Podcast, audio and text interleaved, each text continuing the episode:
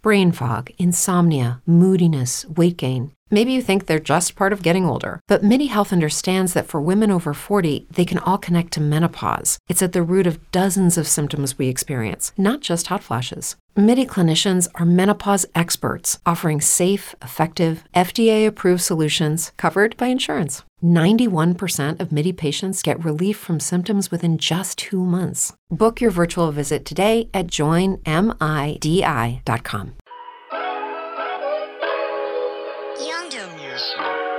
I'm a free black man, hold up my head, black man. Beautiful black man, I don't that feel nice, man. I love your brother, black man, and chase your dreams, black man, and get that cream, black man. We What's going on, everyone? Man. Welcome to another edition of Confessions of a Native Son. I'm your host, Mike Steadman, a Marine Corps veteran, entrepreneur, and aspiring author who enjoys thought provoking and engaging dialogue about race, culture, and business. In this episode, I chop it up with my brother from another mother Ian Kilo. Ian and I served together in 1st Battalion 8th Marines, where we deployed to Okinawa, Japan back in 2014.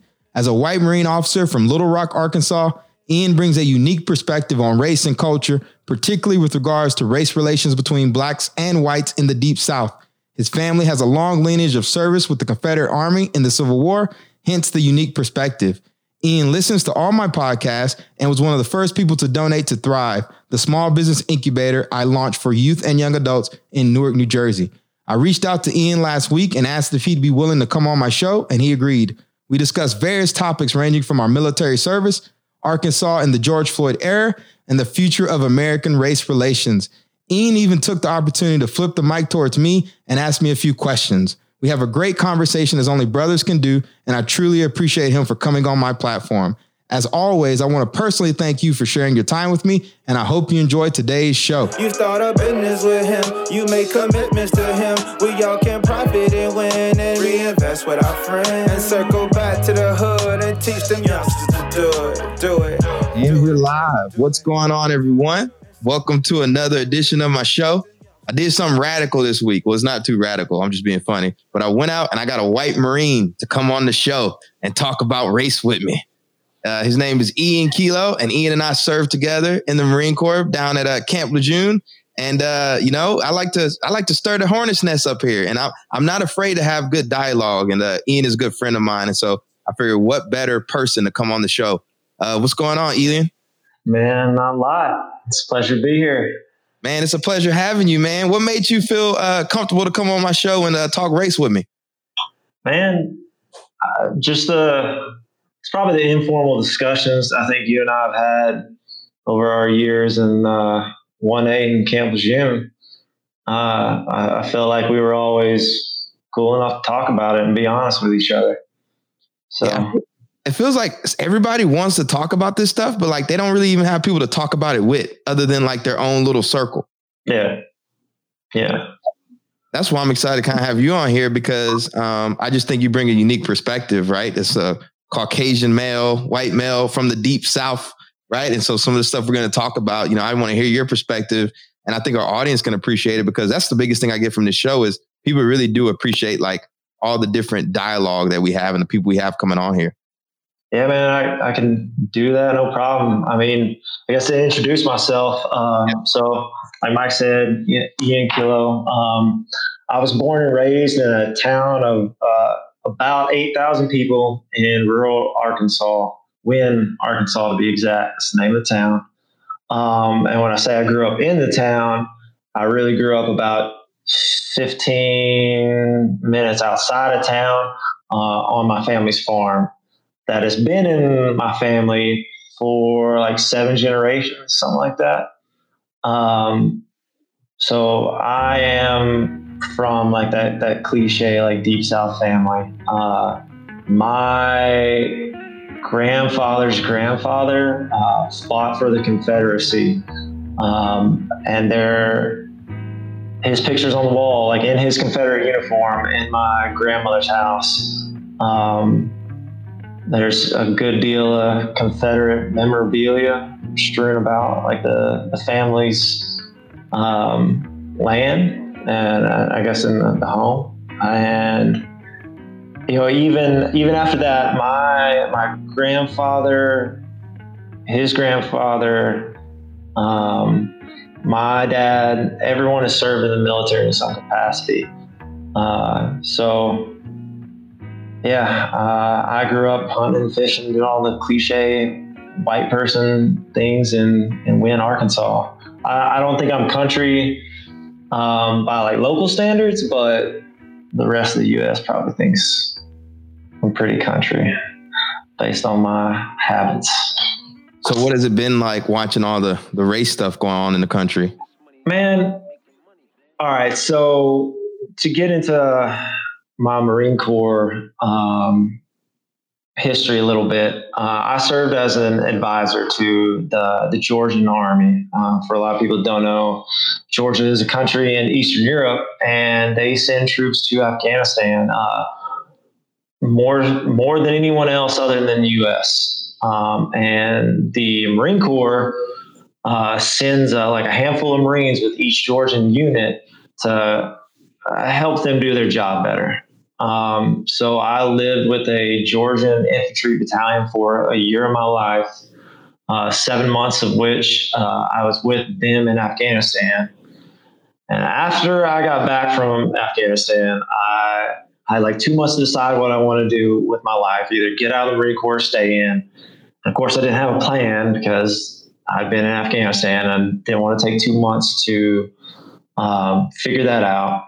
So I, I stayed in the Marine Corps. I went to teach at the Marine Corps Security Cooperation Group, which um, trains advisors uh, to go downrange with whatever like partner force that we work with. So the Iraqis, the Afghans, a bunch of people in South America. Um, and while I was there, I went to several courses at the Foreign Security Institute in Arlington, Virginia. Um, so the Foreign Security Institute is where they essentially they train uh, entry level State Department personnel to work at embassies and consulates overseas in, in a whole variety of different capacities. Um, but the training that I went to there was centered around negotiations. And the, the big thing that I learned while I was at that training was that in any negotiation, if, if you want it to be successful long term, you you have to understand what what both parties want and what they need. And those aren't necessarily always the same thing. Um, and in order for you to, to, to really understand what they actually need which is, is your goal is what you want to get to create that long-term solution you you really have to know the, the other party that you're dealing with and, and know a lot about. Um, so I, say all that because when all this stuff is going on, um, I I try to work hard to to take the perspective of both sides. Um, and as a as a white dude, uh, especially like around here, I, I think I'm I'm pretty in tune with how the white people feel about it. Mm. Um, and and you know, obviously, I don't mean to like dismiss it at all, uh, the Black Lives Matter movement or anything like that. Um, I, I think there's like a a lacking, or white people feel like there's a lacking in perspective from their side. Um, and I, I think if you want to find like a long term solution, you you can't just make it uh, uh, about black people. Although, like that is the issue we're dealing with. Like you you've got to bring the the white people to the table with something that addresses their needs. Um, and you know whatever that may be if they just want stability and they you know they want to be able to pay for their kids to go to school i, I don't know what that is but I, I, think i think white people feel like they're they're not being included in, in some sense.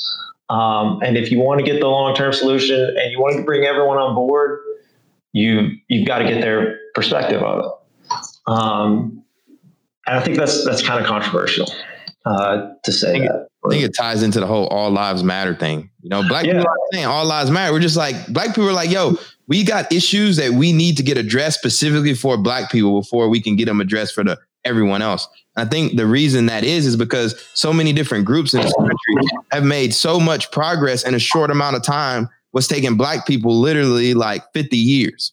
You know, yeah. there are groups that I'm not going to name them that, well, fuck it, I'll name them. You know, you got the LGBT community and that kind of stuff.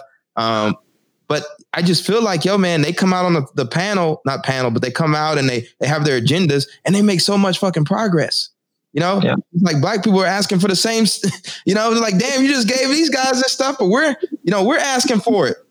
Um, but I, I think you're going to bring a unique perspective because you're down in like the deep South. Like, how have, how has Arkansas reacted to the matters going on across the world and seeing it on TV? Like, what kind of, what kind of, um, strain has it put on in the local community? You know, when you have rural blacks kind of like watching this stuff go on and take place, and now they're kind of looking at their neighbors, and it's just like this weird. Is it like you feel like there's a tension, or is it kind of dissipated? Man, to to be honest, well, so so you, you got to understand Arkansas and Little Rock as a whole before before we take that discussion any further. So, um, my hometown and and most uh, particularly in the Delta. The Delta in Arkansas is where most of the farming communities are.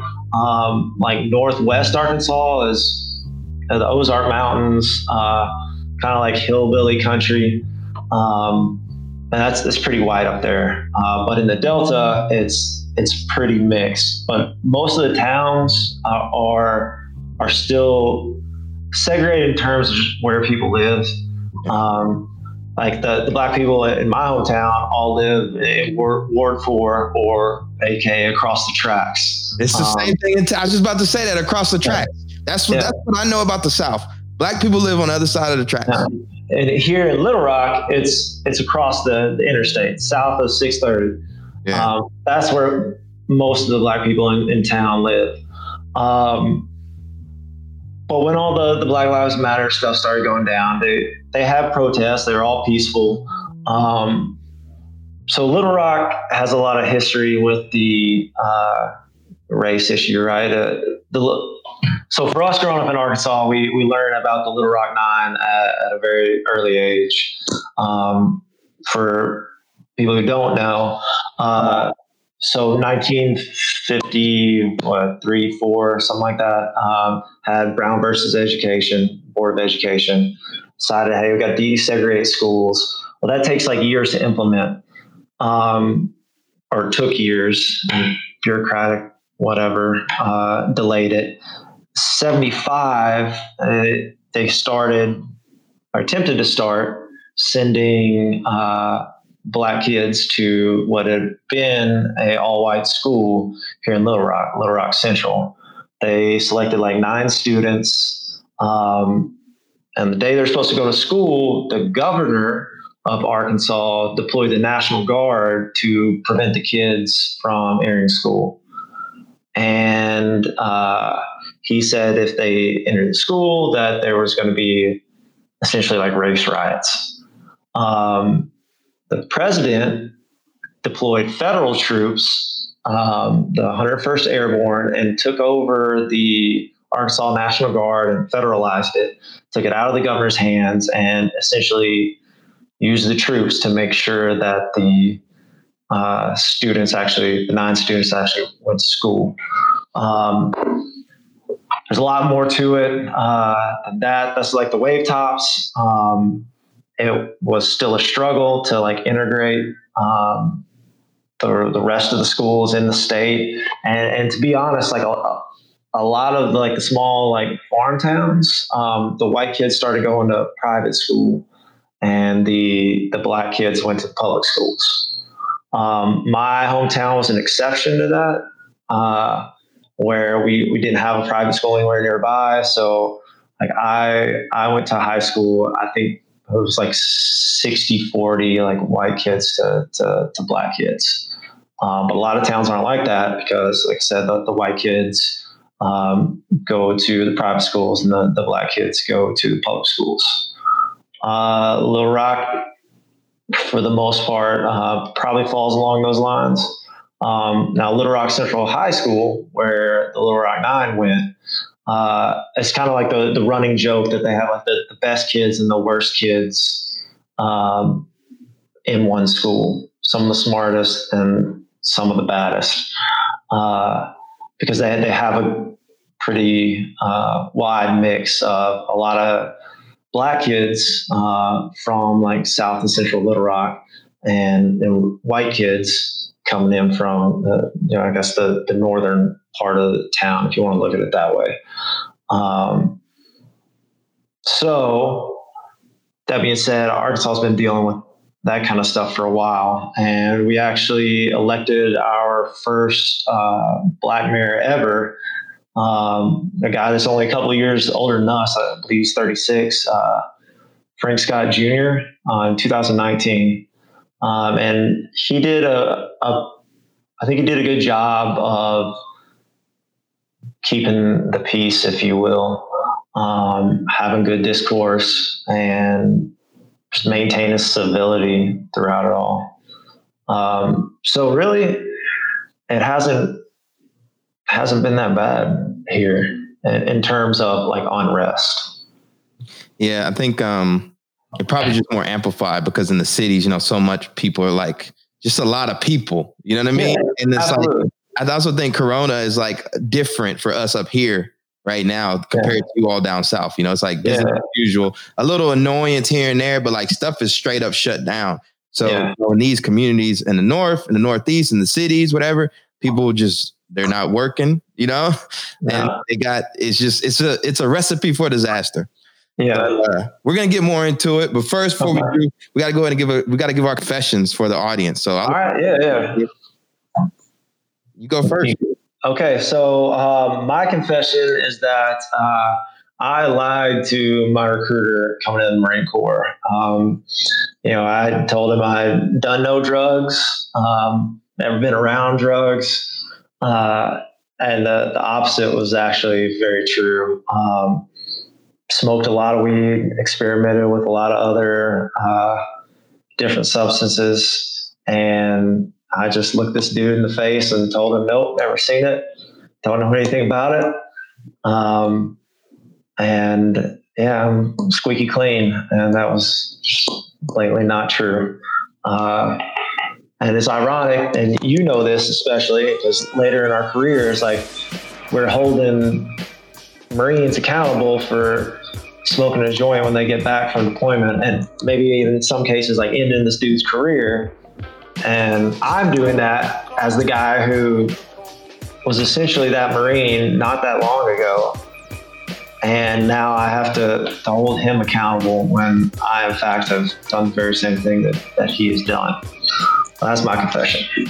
I appreciate you sharing that, man. And uh, you know, one of the reasons I like to do confessions is because it creates empathy with our audience. And so, you know, you being vulnerable yeah. like that uh, is, is is pretty cool. And the other thing too, man, you've grown so much too since that time. Yeah. You know?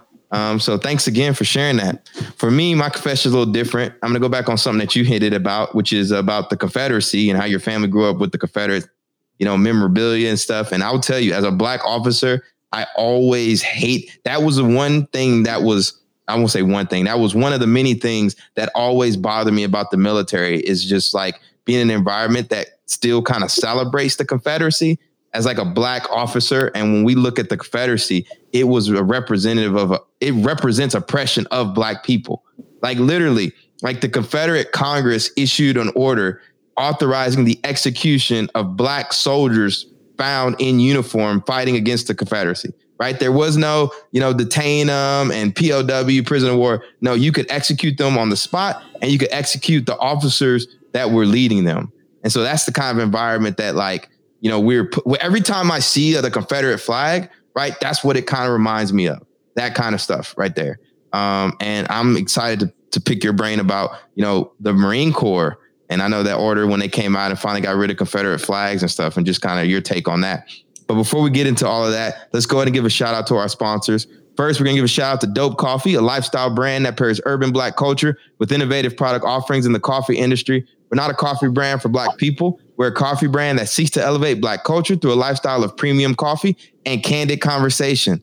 Next, we give a shout out to my brand, the one and only Ironbound Boxing, a fitness brand that utilizes the wellness benefits of boxing to transform communities, individuals, and corporate teams, helping them thrive and realize their fullest potential. Proceeds from our services fund free boxing training, entrepreneurial education, and employment opportunities for Newark youth and young adults. Shout out to Dope Coffee and Ironbound Boxing, two badass brands, both started by Marine officers, Mike Lloyd, my co-producer, and yours truly. Shout out to our super fans. Y'all know who y'all are. Y'all listen to every episode. You go to the Dope Coffee website, order your dope coffee. You're rocking an Ironbound Boxing hoodie, sipping it out of sipping your coffee out of a dope coffee mug and reaching out to us and letting us know your opinions on each episode. So we appreciate our super fans out there. The theme of today's show, so we've got my man Ian on, is let's talk about race. And we're not talking about race in a silo. No, we're getting people with different perspectives to come in here and chop it up with us. And so uh picking back up of where we left off, we're gonna um let's keep rolling about the Confederacy, you know. Um especially in the military, right? Did you ever notice that? Like all the Confederate flags and around base at Camp Lejeune. I mean, what did you think? Let me let me rephrase this. Let me take a pause on that were you ever cognizant of how it would make black people feel? The celebration of Confederate memorabilia and all of that. No, man, because you know, I going to North Carolina was not that different for me than, being here in Arkansas. Um, the the Marine Corps delivered on a lot of their like you know recruiting promises. Uh, I think you get to see the world, all that all that good stuff. Uh, but they didn't deliver in terms of where they actually put me in the U.S. Like I was on Arkansas, that was just closer to the ocean. That's what I felt like in North Carolina. So no, like I, to be honest, I didn't even notice that stuff because I, I, it wasn't that different from what I grew up around. Um, and you know, I obviously went to, to high school with and lived in a community that that had plenty of, of, of black people and I didn't, you know, looking back, I'm, I'm, sure it bothered people, but I didn't think of it that way when I was in high school. It's just the way things were. So, Marine Corps, I once again just didn't see it. When did you think you started to become aware? Man, probably hanging out with uh, you and uh, our buddy Philip Jones um, more. Uh, I couldn't tell you like a hard event, uh, but just over time. Uh, I think too for for me personally, um, and and you probably can relate to this a little bit. Um, coming back from Afghanistan changed my perspective a lot uh, about other other people and their perspectives. Because because I spent you know all my time I had my uh, four Marines and my corpsman, uh, my like medic from the Navy, and then it was like about forty Georgian soldiers, and then we had another like 20 ish Afghan soldiers. Um, and so I'm trying to wrangle all these different groups all the time with pretty wildly differing perspectives, backgrounds, views on everything. Um, and then you, you throw all that in, and we're um, trying to do our job in Afghanistan. And uh, it's a lot of stress and you just you learn a lot more about like what what makes people tick and you learn to look for for why. Uh like so for example um one day we we um, shot a guy in a escalation of force um, incident and it turns out he was one of the Afghan soldiers from our own unit. Uh, and the next day, this guy died. Uh, the next day, I went out to meet the Afghan soldiers. Um, we had a patrol we had to do that day. and I was expecting to not go on the patrol because, and I told my Marines this is like, hey, we're going to sit here for the next three, four hours while I explain to these Afghan soldiers why we killed this guy. Um, when I went to talk to them, they were just said, "Hey, man, what's going on? Like, you ready to do this today? Where are we going?" And you know, I just kind of like look around and I explain to them, "All right, well, we're going here, here, and here. We're going to do X, Y, and Z." And they're like, "All right, cool. You ready to go?" And just had to stop them. Like, you, you know, we we shot one of your guys the other day, right? Yesterday, in fact. And they're like, "Yeah, yeah, yeah."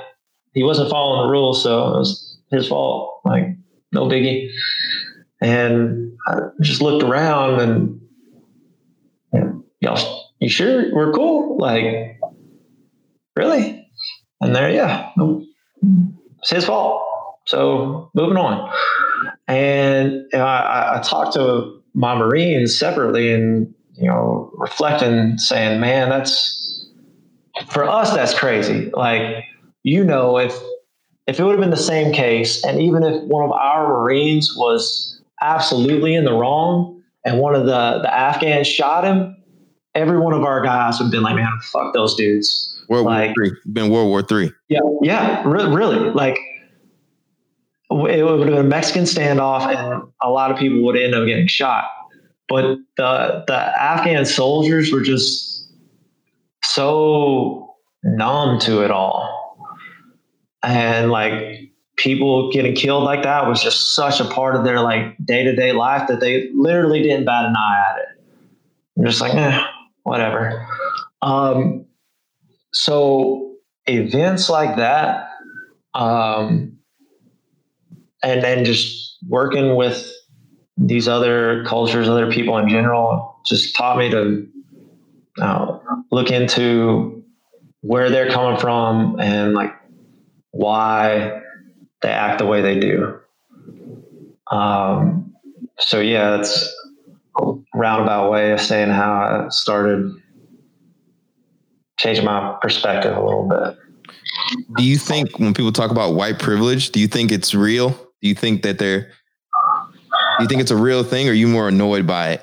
Um uh, yeah, I, I, think I'm uh, annoyed by it. Um, because I and and I think this has been true for for my family in particular, at least. Like, you know, I, have been given a lot um, in in my life and stable household, food, water, you know, toys when I was a little kid, guns when I got older. Like, uh, my I got some scholarship money, but like if if I didn't, like I was gonna be fine.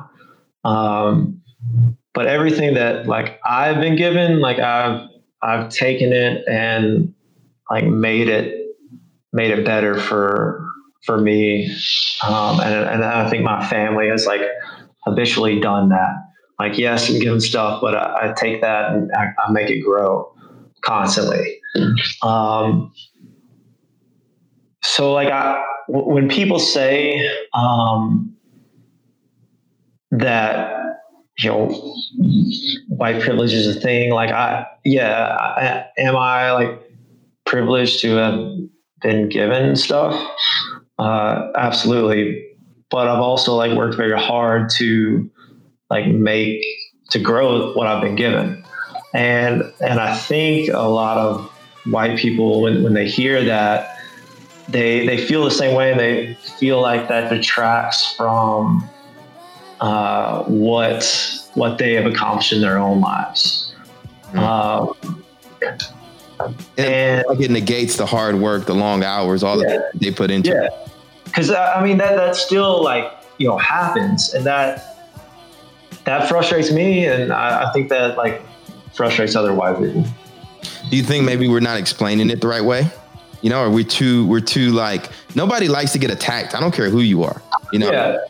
Okay, so um, that uh, there was, there's a book going around uh, at the the height of I won't say the height of it, but you know, a couple months ago, um, right after the George Floyd thing, the uh, white fragility. Yeah, white fragility. Um, I, I can't remember the lady's name that wrote it, but uh, so going back to like the negotiation piece that I was talking earlier, you can't like open a, a dialogue with somebody by like right out of the gate calling them fragile, weak, whatever. Like a lot of people will, will take offense to that. Uh, even if you have a valid point, like I, I don't think that's the way you should go about it.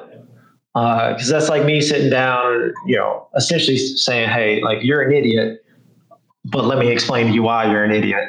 Like as soon as you open with that, people are going to turn you off. And, and I think for a lot of the arguments that are out there for for white people that that can be like swayed to see it from a different light when you like open it with things like that or saying you're only here because of your privilege yeah you go you, you lost that conversation yeah, all right yeah, yeah for me right like i'm not scared to interview anybody you know what i mean right but i will say like yo i learned a very important lesson I mean, I didn't learn it. I already knew it, but my battalion commander put it in good terms. Just don't be an asshole. You know, yeah. like you invite somebody to your platform, you fucking attack them right away. You think they're gonna really open up and create dialogue? No.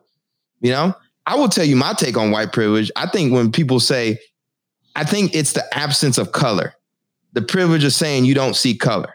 You know, yeah. like a guy like me, I don't get that privilege. You know what I mean? When I go into the room, I'm the only black guy in the room.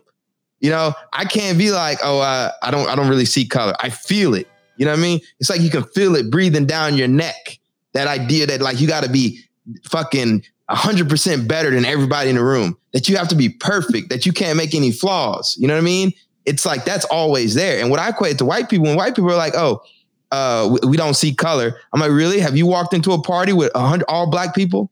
How did you feel in that environment? right? Did, did it feel a little awkward to you? Did you have yeah. to worry about like how can you how you moved and maneuvered? The answer is yes. But we as black people, we have to live in that like to be successful or what they tell us successful. We got to live in that shit twenty four seven.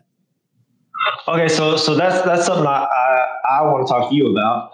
Um, so you and a, a, lot of the other like black officers that like we knew in the Marine Corps have have gone on to be successful and like you know the standard uh, as well as I do. Like if if you're not like getting out of uh, the Marine Corps as a lieutenant or captain and going to business school and like becoming successful in the, the business world right out the gate, people are like, man, maybe that guy should have stayed in because that that's not what the, the plan is supposed to be. Um, but so one thing that, that I don't like um, is so white people like to, to point to, to guys like you uh, who like serve military, like further their education, like giving back to community, doing good. Like, you know, our other boys that have gone on the, you know, top 10, 15, five business schools and are doing great. And, you know, white people point to those guys and say, hey, like obviously it can be done. Uh, and then the the counter to that is like those those guys are the, the exception, not the norm. Uh, which which I understand, but I, I think that that detracts from what what like you personally have accomplished. Um, so I uh, Michael Waits, uh, J.R. Johnson, uh, Josh Smith, uh, Demond uh, Bledsoe. Let's see who else is there. Malcolm Davis. Uh, all dudes that like I graduated high school with that have gone on and I guess quote unquote like live good lives. They got good jobs, like stable. Uh, they got education in some form or the other. Like they're doing good uh, relatively. And I, like I said, I think like dismissing them in, in some ways like takes away from from their accomplishments. Um, do you understand what I'm? No, I, no, no. You're you're talking about like not acknowledging their. Are you saying not saying that they're the exception? Yeah, yeah. So, so while yeah, maybe like per capita they are the exception.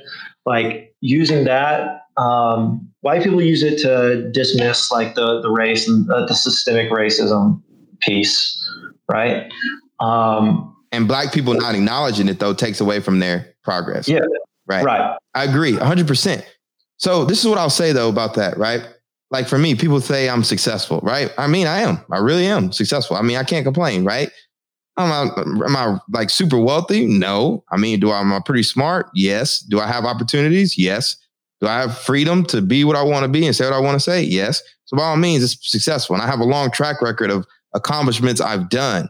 Um, but the thing that I, I, I look at is sometimes I think with white people they focus on the wrong metric. You know what I mean? Yeah. It's like we like to celebrate, you know, the Pip Joneses and the Mike Steadmans without acknowledging the fucking thousand similar guys with similar backgrounds we left in the fucking graveyard.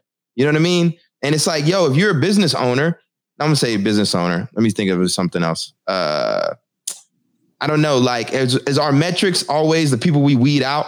You know, or do we look at like cumulatively? Like, what is our track record? You know what I mean? Like the Marine Corps, like I always like to say, of like, you know, hey, you have the number of black officers you recruited into the infantry. How many of them have gone on to be successful? You might have your one or two generals, but like, yo, how many have you left? How many careers have you, you know, left in the dust? You know what I mean? And like, we focus on the two guys that make it without and virtually ignoring and asking ourselves, like, yo, why did we leave, you know, 3,000 3, in, in, in the graveyard? You know, what is going on there? You know what I mean? But I think sometimes people like to overemphasize the success without acknowledging, you know, the other piece. And another thing people have to understand too, for us that are successful, you know, it's like black people always like to say, uh, earn a seat at the table. You want to earn a seat at the table. And it's hard for me now. Is like even with my kids here in Newark, I want them to achieve all the success I have, right? But I'd be foolish to not acknowledge the fact of like, yo, man, I had to go to the fucking Naval Academy. You know what I mean? I had to get shot at, literally. Had to join the Marine Corps, the infantry, pledge a fraternity. You know what I mean? Do all this stuff just so people can say he's a good dude. You know what I mean? Just so yeah. they hear you out, right? If you're a black and brown kid coming from Newark and you don't have all that kind of stuff, right? Your very being, people aren't just saying like, oh, he's a good dude. And I think that's what people mean when we talk about like privilege of like, yeah, black people, you know, to achieve success, but look at what they fucking had to do to get it. You know, to be in the same position that people are in. I see it up here all the time with the um with the uh uh with universities and whatnot, especially in the entrepreneur scene. You know, black people, we got to go to fucking Harvard and Yale and all these different schools. And just I just a lot of white entrepreneurs, man, they just go to like Hofstra you know, state college. No, nothing against state college. I'm not knocking. I love state college. I got my master's from Rutgers. But you understand the the that like we got to go to like the fucking best schools to get the same opportunities as the guy that goes to state college. Yeah, uh, I'm I'm going to state college to get my master's uh, in business administration. So yeah, I completely understand. Um, and that's so that kind of brings us around to, to something else that. Uh, I figured we we talk about. I think it's relevant, uh, particularly for you and what, what you're doing at, at Newark. There is when, when you look at those successful uh, minority guys, um, I, I, think there's usually like a theme uh, with like how they got to where where they are now. Um, and one one thing I think is is is sports, but it, it's not necessarily like the fact that they're they're they're playing sports. It's it's the intangible stuff they get out of it. So like what what is what is a good coach, right? He's he's a mentor to his his athletes, right? He's like the role model that I, I think. A, you know, a lot of people may not get at home, right? And the, the athletics provides some some discipline and, and direction and leadership, having a good mentor, a little discipline and having direction, like those things, uh, I think greatly contribute without having like lived in your shoes to to where you are today. And I think like something like that is important to to replicate to to grow that pool of black generals in the Marine Corps, if you will. Sports? The things that come from it, not necessarily sports. Uh, but that, I mean, I think that's, that is a good like middle ground and like something that, that is easily easily done like wholesale that you can, you know, take to, to Newark or take to uh, downtown Little Rock and like implement and like you know provide direction, some some mentorship, and at least give you some of the tools. Yeah, I think what you're talking about is just like the sense of community, the sense of belonging. Yeah. You know, the yeah. sense of like you know the uniformity, right? Like there's just something about when you're like on a team. You know what I mean? Uh-huh. And I think that the, the going back to you know tying it to military though, I think the challenges in certain groups like you feel like you're on the team, like you go into it because you're yeah. supposed to be on the team, but they don't really accept you. Not really. Yeah. You know what I mean? Like you're there, but you still ain't really one of them. You know, it's just like we let you, you're on the practice squad. You know what I mean? Like you're part of us, but like when it's game time, we're not, you're not really our go-to. You know? So did you, did you, I know your experience, experiences vary, but did you feel like that, like in Afghanistan, that you were still outside of the team. And I know we have like as the platoon commander, you're already kind of on an island. Yeah. Right. Did you feel like that? That that you were still you were on the team, but a little bit. I think it was just, dude, I felt like I fucking stood out like a sore thumb. You know what I mean? Yeah. I felt like I didn't have anybody I could talk to. I felt like I didn't have anybody I relate to. Like that's one of the things that makes me and you so tight because when I first saw you in battalion, right? You know, you get all the just quite frank, all the lieutenants come check in. It's a bunch of like white lieutenants, whatever. They, occasionally you got a black one, and then there was just something about you. I was like, "Hey, what's up, man? Oh, what's going on?" And we just hit off. I'm like, "Yo, this dude got some." You got that that swag or something going on, you know, and I just knew you were different. But to be fair to all those guys, that was just a great group. You know, like yeah. I felt like in that group, your peer group that came to the battalion, that group I felt like I identified with, right? Like I could talk to. I didn't feel so alone but I was also a little bit, I was just seasoned. I don't know. I'd already been in trouble in Afghanistan, whatever. I knew that I was just me now. I get it. Uh, but when I was in Afghanistan, man, there was just so much fucking pressure. You know what I mean? It's just like, I felt, uh, I literally felt alone, dude. That's why I have the samurai tattoo on my back, the Ronin, you know, because at the time I didn't know how to balance it. Like I didn't know how to entertain myself. You know, I have more in common with the enlisted Marines than I felt like I did with the officer corps in the military you know? And, and so I wouldn't say, I, I feel like on the outside, in a sense of like, dude, you feel like, and you, I don't know if you have to feel like this, but for us as like a black officer, man, I feel like I, the weight of the world is weighing on you. You know, it's like that every black, you got to be like the, the Martin Luther King of the Marine Corps, you know, mm-hmm. and you set the standard for everyone. You know what I mean? And statistically, though, it's like, yo, for every for every Philip Jones, you know what I mean? There's gonna be somebody that's not a Philip Jones. You know yeah. what I mean? And it's just that, like, yo, the expectation for all of us to be that, every single one of us, is just unrealistic.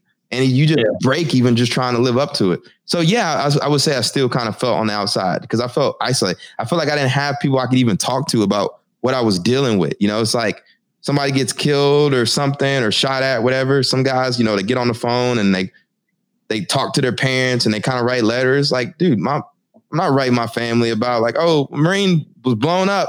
You know, it's like who am I who am I talking to about this stuff? So I just had to kind of like eternalize it. And the other thing too is like you don't really have people to talk to you about what it's like to be black.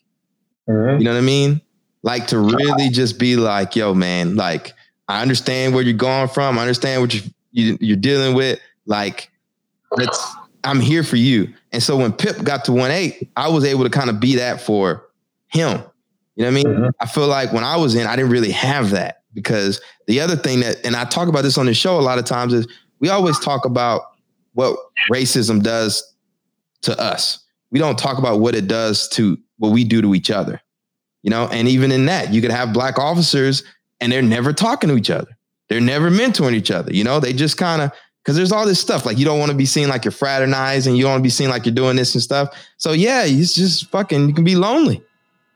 Uh, uh, if you were gonna go back and do it differently, what, knowing what you know now, how would you how would you go about it? You're second lieutenant Steadman again.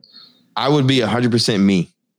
You know, yeah. I think I broke because it's like when the pressure is kind of on, and like people can pretend all day uh-huh. until uh-huh. you know you're really up against it. Like this pandemic, right? This pandemic is putting mental, physical, um, you know what I mean? Like all kind of stress on people, and their true colors are coming out. You know what I mean? Like people are breaking. You know, the guy that's all nice during the year, business is going good, blah, blah, blah. Pandemic hits, he's firing everybody. You know what I mean? It's all of a sudden like, yo, who is this guy? You know? But um for me, I think I was like, I wasn't really as comfortable in myself and I wasn't as competent in myself. You know, I felt like I felt like I had something to prove almost. You know what I mean? Like like you almost like you have a chip on the shoulder. And then after I got relieved and had to go through that whole experience, I was just like, well, the worst that can happen has already happened. So you, you know what I mean? It's kind of like once yeah. the pressure goes off you, yeah, you like you've, you've, you've already experienced the worst. Uh-huh. Right. So now you just be you. But yeah, I would have done different. I think, you know, for one thing was like because I was dealing with all this internal stuff, right? I didn't feel like I could relate to my company commander.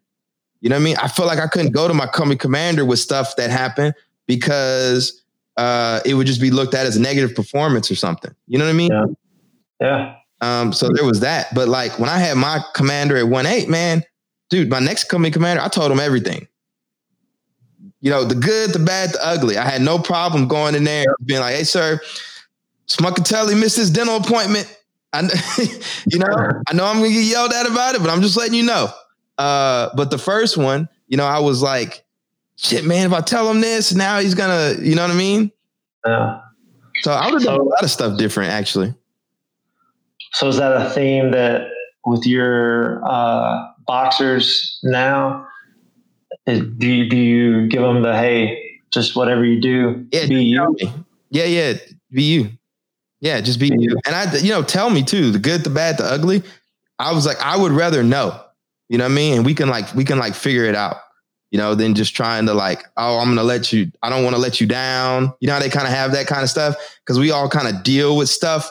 And instead of like really when we when we're up against it, you know, being competent to like go to somebody and tell them, it's like the Marines, right? Like the whole smoking weed and stuff like that. Marines get caught up, hemmed up. They're not gonna come tell the command.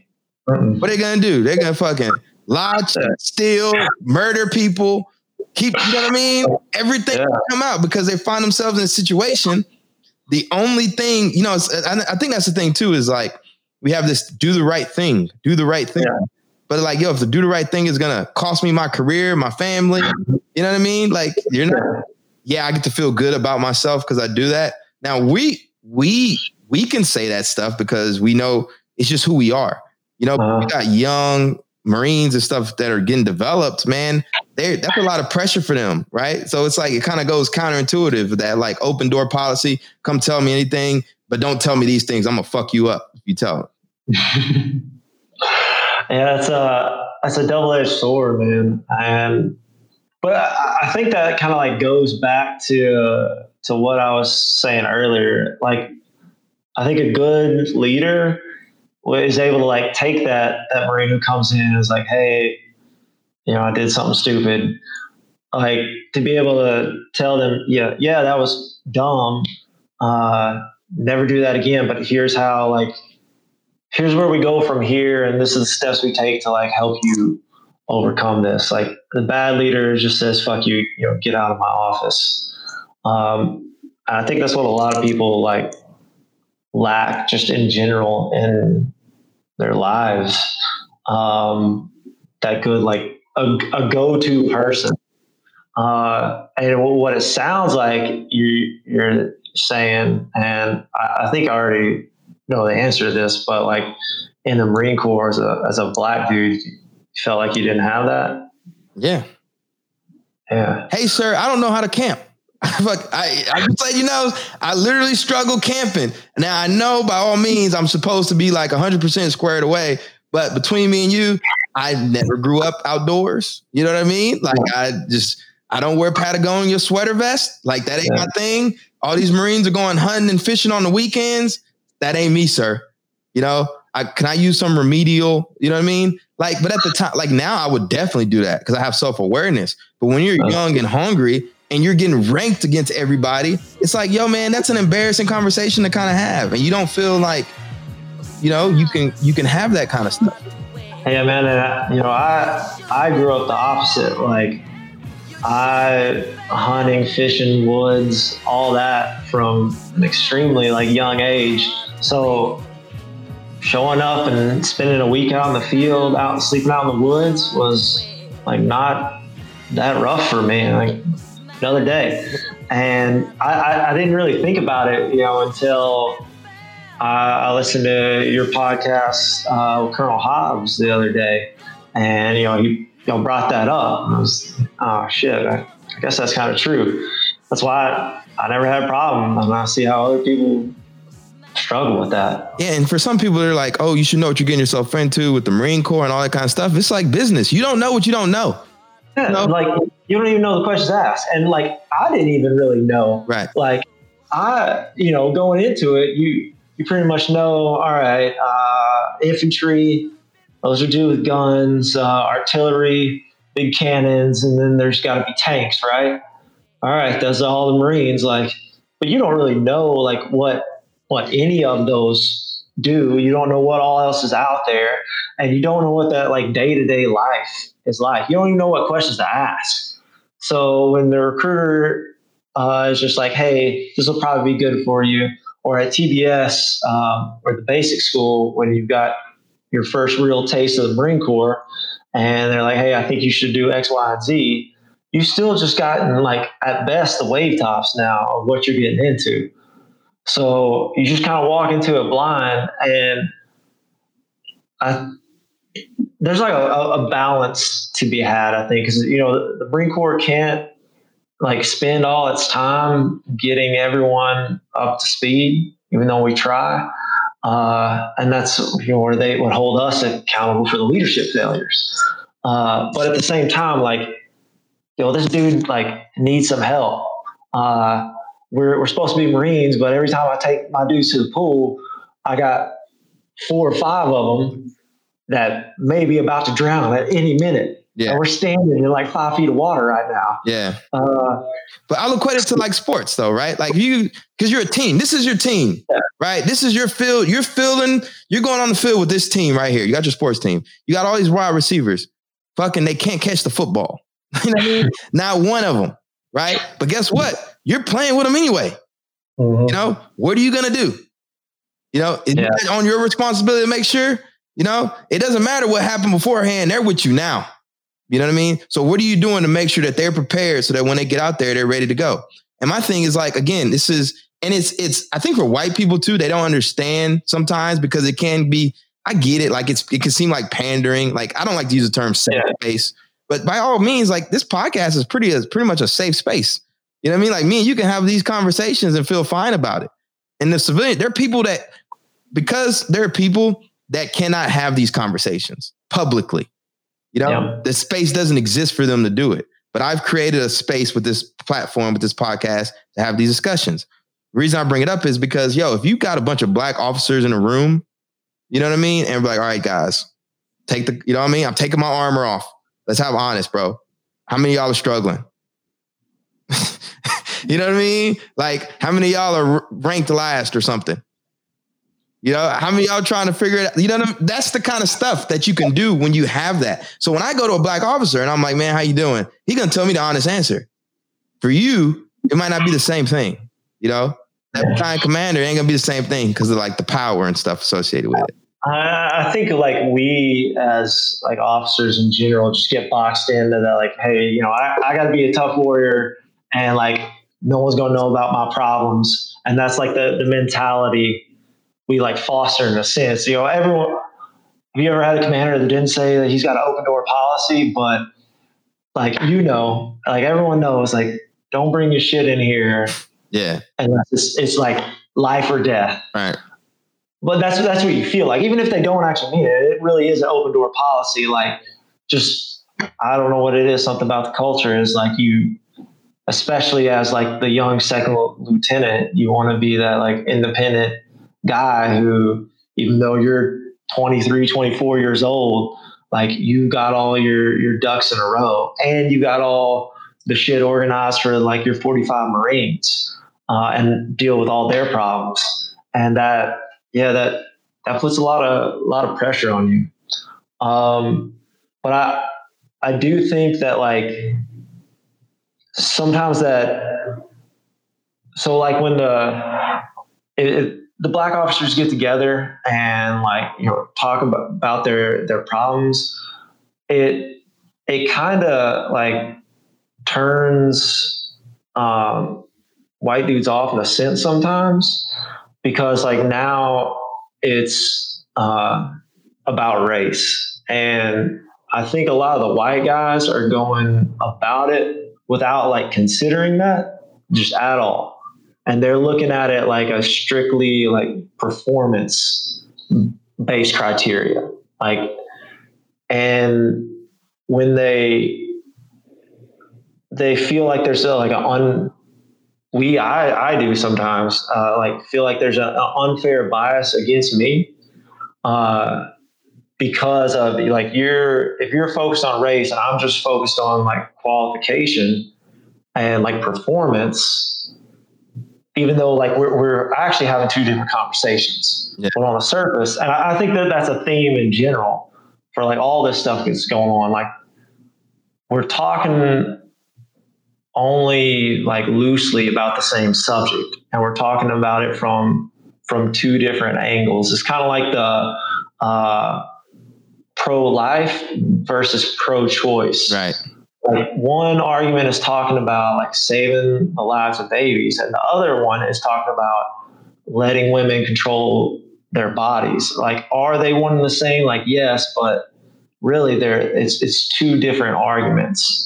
And I think the the movement, if you will, like loses a lot of steam when when the discussion from like both sides, if you want to like white people and black people, isn't really about the same thing. Mm. Because if the the you know white people hear, hey, we we want it to be about equality, right? And then the the, uh, the white guy says, okay, like cool, like we'll strictly look at your your resume, so to speak. Right? Are you smart? Are you fast? You have good leadership skills. Like, are you strong? Like, we're not gonna worry about the rest, but like. And, and y'all, you and Colonel Hobbs talked about a little bit, like knowing the quota exists, like now to the white guys, like it's not really about fully about qualification uh, for everyone.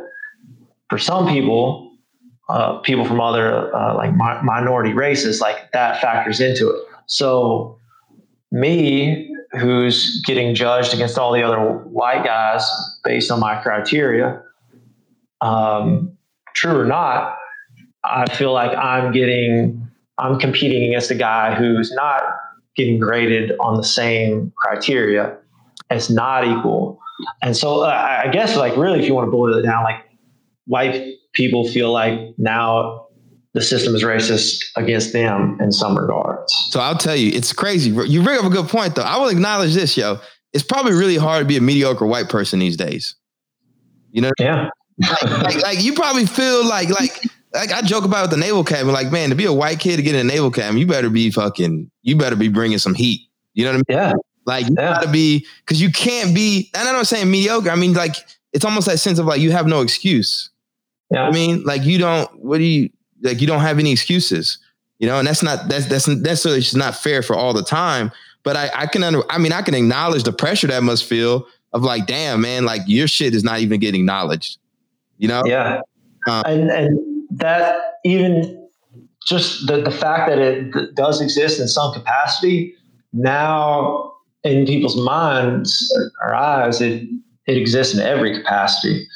You know what I mean? If it might have been just true when we were getting recruited out of college, um, you just mentally like associate that with the Marine Corps for the, the rest of your time in. Like I, so I got offered uh, by my uh, oh, so my recruiter four hundred dollars if um, I get one of my black friends to uh, pass MEPS And I was like, uh, I, don't, I don't know any black dudes that want to go, but I know some white dudes. So they're like, nah, you're not gonna get any money for that. There's plenty of white guys. Like, oh. So I, so like that, huh? I got a solution to this problem. I want to talk. I do want to go back to what you said first, but I got a solution to this whole issue about race, right? And companies mm-hmm. and businesses, organizations. See, for the longest time, and I said this on another episode, race affirmative action is put on black people and brown people. It, yeah. it ain't our problem. You know, I think it's white people's problem. And it's got to be their willingness to accept how they are viewed by the external world. You know what I mean? And so what I'm saying is like if there's an organization that doesn't have a lot of black people and they're comfortable with it, that's on them. You know what I mean? If they can look around the room and see people that don't look like uh, that, if they look around the room and don't see anybody that doesn't look like them, doesn't see any black people, any black females or males, and are comfortable with that, fine, be you. You know what I mean? That's on you to fix it. It ain't on me to fix it. It's on you. That's your organization. That's all that kind of stuff. So going back to what I was saying about, you know, we talk about like the the military and how sometimes you guys feel like, oh, it should be about performance, right? Mm-hmm. And it is about performance, though, right? It is really, truly. But I think what needs to happen is organizations, institutions, they need to put out fucking warning orders.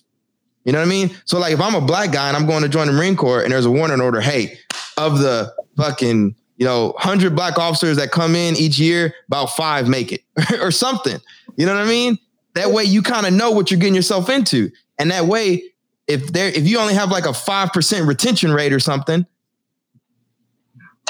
potential future black officers come look at that, they see the stats, they know what they're up against and they go anyway. You're going to get a better qual you're going to be the better candidate. The problem is a lot of us don't know the landmines. You know, mm-hmm. we are expectation management. You get what I'm saying? We're coming in expecting one thing and then getting hit up against something else. Uh, I, I, think I think you're right in, in that, that you, especially like coming in, you, you get your biases developed early and you don't even recognize them until you're out of the Marine Corps and you're like looking back on it years later. I mean, yeah, maybe in your career, like your perspective will change a little bit, but it's hard to like explain that to everyone. And I think you touched like on a, a good point. Like when we're looking at it from two different perspectives, it's hard to have a dialogue or discussion about it like a real one, uh, where where you're addressing the same things. Because we can, you know, I'll give my counterpoint on this, but if you're giving uh, a counterpoint on that over there, then we're just we're talking at each other. We're not talking to each other. And I feel like, especially now with all the uh, political strife, if you will, like that's a lot of what's going on. There's not like real discussion. It might be like internal to one group, one party, whatever, but across the aisle, uh, I guess to use quasi uh, political terminology, it just doesn't. It's not real conversation. So I think, and this is why it's cool to kind of have you on the show. I probably need to bring you back too because this is a, we're getting deep, right? But I kind of view like America is very tribal. People don't want to admit it, but we are very fucking tribal.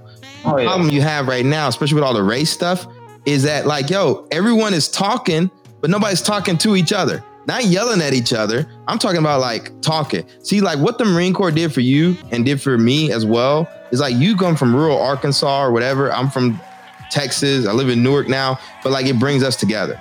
And so, regardless of like how we feel about stuff, we can always pick up the phone and call each other rap, grab a beer, go hang out. America ain't like that. People just kind of stick in their tribes. Like when I was in the South, if you lived on one side of the tracks, that's who you hung out with. Yeah. You hung out with yeah. people on that side of the tracks. You didn't hang out with people on the other side of the tracks, right? It's the same thing in the majority of America right now. And so we've got all this stuff going on and people making decisions about one another, but they're not really talking to each other. Mm-hmm. And like the media is not going to make this happen. They would if this was a, like uh, this is your if this was Fox News, we would have to be screaming at each other right now. Yeah, you know, we got thirty seconds to speak about it. Yeah. So screaming point, I'm not even listening to whoever else is talking. I'm gonna scream my point and then we're done. There's no mutual like mutual respect. Like, hey, what's going on, Ian? Well, this is what I think. Oh, this is what you think. All right, cool. Hey man, you want to grab some food after? Yeah, that will never happen on a segment. It's like blah, you know. Uh, it's it's funny that you bring up the tribalism too, man, because um, yeah, it is very real. And like as the the dude who's uh, from from the south like that um, I think like a lot of Southern people that they look at like being from the South, being like part of the former Confederacy, like that's your tribe, uh, for better or worse. Like that's that's who we are, and like they most people, uh, white people, don't look at it as like yeah slave owners. They look at it as being a Southern Confederate. And to the white people, it means two very different things, even though everyone else it may not. So now, like, especially like around here, I think people's like identities feel attacked because hey, that that's my tribe, that's who I associate with. Uh, so like, kind of going back to what we we touched on earlier, when you know you open a conversation with, hey, you're you're an idiot or like I can't believe you associate with the region that you're born in. Like, how dare you? Then whoever you're talking to is immediately just they're gone. They're gone from the conversation. They might sit there and let you talk at them. And they might talk at you, but they're not talking with you anymore. Where do you where do you think Black America and White America is headed right now? Uh, man, I think it's it's headed the, the right direction, but I don't think it's going to be tomorrow that it's in the right spot. I, and I, to be honest, like I, I think there's always going to be like a divide between the two, and it's either like, hey, white people like in their day to day lives uh, incorporate more black culture, or black people incorporate more white culture.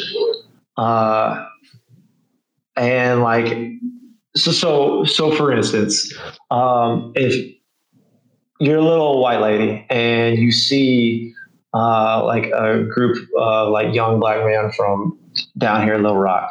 Like since you are never around uh, you're never south of 630 you don't like see them on a day-to-day basis. You don't know like the subtleties enough to know whether or not you know those dudes are gangbangers or not. Like to you, since it's not in your group, like you're automatically just going to assume the, the, the worst in people. And I think you, you mitigate that through just a lot of interaction. Like, so, um, I went to high school with, um, a good number of black kids. Um, when I went to college, two of the, the black dudes I graduated with lived in my dorm. Um, and they would come up and hang out with me and my my white roommate. We all went to high school together. You know, we're, we're boys. We'd hang out and play Madden or whatever. And there were other dudes on our floor who grew up here in Little Rock, went to like private schools uh, that are all white except for like um, a couple black dudes that like get scholarships to play football at the high school, essentially. Uh, and it, we always kind of laughed about the interactions these guys that went to the private schools had with uh, the black dudes that I went to high school with. It was just like it was never malicious, but it was always just kind of corny and like awkward. Like me and my buddies would laugh about it, but these these guys who like just never interacted with black people before, like sometimes just try way too hard to to be inclusive. Uh, and I, I, think just like the exposure like helps a lot. Spend time with each other, yeah, yeah. But I think there's a, there's a, I think there's always going to be like a little gap. Like I don't until everyone like looks exactly the same uh, and like has the same culture. Like you're not going to be fully comfortable with whoever that that other group is. I mean, it's like you said, like you you're most comfortable around more black people, right? Like why? Because what you look like, you got similar interests, like perspectives, like what what about it makes you more comfortable, you think? Being around all black people. More black. I'm more comfortable about being I'm just more comfortable when I'm not so isolated. You know what I mean? Like it's yeah, like, like it's one thing if you're around a bunch of white people, but you can always go see black people at like the corner store, the grocery. You know what I mean? Like it's yeah. you got places you can go hang out, right? It's a whole yeah. thing when you're so freaking isolated. You know what I mean? Where you got to drive like four hours to see another black person. You know? Well, that, that's what that's what I'm saying. Like what?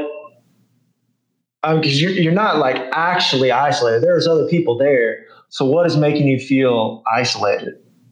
The lack of black culture. It's the lack of culture. You know what I mean? Right. Lack of it's the lack of there's just like in Newark, man. There's just a different vibe. There's a different swag. You know what I mean? It's like like I'll, I'll give you a prime example. When I first moved here, right, I was working at a private school, primarily young black man of color, black and brown kids. When I was in the South, if you were like a nerd, right? If you're like a nerd, the computer gamer kind of guy, you kind of just stood out. You know what I mean? It's like the black kid playing a bunch of games. I used to be a nerd. All right. I'm confession. I played Warcraft and StarCraft. Right. You know, it was hard to relate with a lot of black people doing that stuff. So a lot of your friends, you know, were white that you played these games with. Then I come to St. Benedict's and they got the little the little group of kids.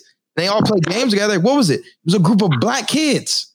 Because when you're isolated, when you're when there's not a lot of you, the stuff you do seems abnormal. You know what I mean? But when yeah. you're in an environment, a chocolate city, a, a black university or whatever, it's just like white communities. You're gonna have a bunch of everything. You know what I mean? So it's just the sense of like you don't stand out. Like, I'll example. Like uh, another example in the South, if you talk proper, what do they say? You talk like a white guy. You know, yeah. you're very well spoken. You're blase blah. You know, mm. because they're not used to you. You're only one of like whatever. But in Newark, man, it's that does never happens. You know, you're just a black dude that's intelligent. That's what it is. I think that's that's that's my point when you're you're asking about like where it goes from here until like those like cultural lines get blurred a lot more between white people and, and, and black people, then there's still going to be like some divide, right? And and like white people and black people are still going to like gravitate towards each other. Uh, and I don't think it's the the, the skin thing so much uh, as as as opposed to like the culture piece. I think they're uh, because I think that skin. I think I've told you, and I said this on the show. I think black people are viewed as inferior in this country. I really do. Okay. I think black being, black culture, black thought is always viewed as negative. You know, yeah. slightly less whatever. I, I I agree with that because I, I think I think white people think or just in their their minds like my the analogy I tried to make earlier with the little old lady, like they just associate black culture with rappers and gang violence. Yeah. Like, and that's that's it. And you know, they don't know. And and for a lot of like people, they just never have white people have an opportunity to experience to to for on their own, like learn any better uh, about like what the different cultures like. I give, uh, so I give you of a cultural move, right? The dap. Right. You know, hey, what's up, man? You dap each other up. You bring them in, hug. You know, pat the back. That is like a very that's like urban culture, man. You know, yeah. it's like, hey, what's going on? I'm Tom. Shake the hand, the hard handshake. You know, make sure you do a firm handshake so you know I'm a real man. Instead of just like, hey, what's up, dap? Or back in the day, it used to be just the, the fist. You know, you just keep dap. Um, little stuff like that is different. Yeah, yeah dude, I I've met several black people and just opened it up uh, with that, give them a little handshake that I like learned in high school or something back in the day. And I found that every time that I've done that, that I'm immediately much more welcome uh, than if I you know, would have just gone in, hi, I'm, I'm Ian, given like a, a different, different move. You know, it's how you, it's just how you relate with each other, how you talk to each other. But like, I, I would have never known that if I didn't go to like public high school. Exactly. You know? And I, I, I don't know, like, I, I think you'd have to like integrate it more like cultures together, just so people have exposure to both uh, and understand how to interact with the the other group. But I don't think it can be forced. And and I think like a uh, I think uh, white people like threatened. I don't, I don't know if that's the right word, but they feel like there's a lot of stuff that's being forced on them to be inclusive, and they feel like that you know once again, like this isn't my fault. I was just born here and no black people live here. So why are, why are you telling me all this stuff now? Like, what am I, what am I doing that has anything to do? Yeah, I'm just trying to go to my job, man. Leave me. Yeah. You know? Yeah. And, and I think like, yeah, that people don't like being told what to do, uh, and just in general. And, uh, now, when, when you're telling them you have to be inclusive, uh, right or wrong, people just don't tell me what to do. Like, yeah, it creates resentment. Um, so, if you ask me, it, it is going in the right direction. Like I said, actually got a black mayor in Little Rock. Uh, a black dude got elected president United States not too long ago uh, progress is being made, but I think it's still going to be slow, dude. Mm. Real talk. Well, Ian, I appreciate you sitting down and chopping up with me. How does it feel yeah. being a representative of white America on my show? Uh, we got a bunch of Marines on here. Like, I think white people, uh, and I'm like representing black people. How does how does it feel, my brother? Oh man, uh, such an honor. it's funny though, right? Like again, it goes back to this: like who who do we get to speak for us? You know what I mean? And I mean, not just black people, Americans in general, right? It, we always try to like these intellectuals. I mean, we're both intellectuals, but you get what I'm saying? Like the yeah. it's like they certify certain people, and they're like, you get to speak on behalf of this group of people. But you don't hear the real voices of like human beings like me and you. Man, I and I, I think uh, talking about like you're certified to talk on on blah blah blah. If if anybody is, it's it's it's us, our like Marine officer like peer group, because no matter, no matter where you are in the Marine Corps, like you have been immersed in a lot of different like cultures. Like a lot of my best friends in the Marine Corps are like white Italian or Irish dudes from like New Jersey or New York. Like culturally, although they're still white dudes, pretty different than like where, where I grew up uh, in Arkansas. And then black dudes, Asian guys, whatever. We we've dealt with a lot, interacted with a lot that I don't think a lot of people in America have.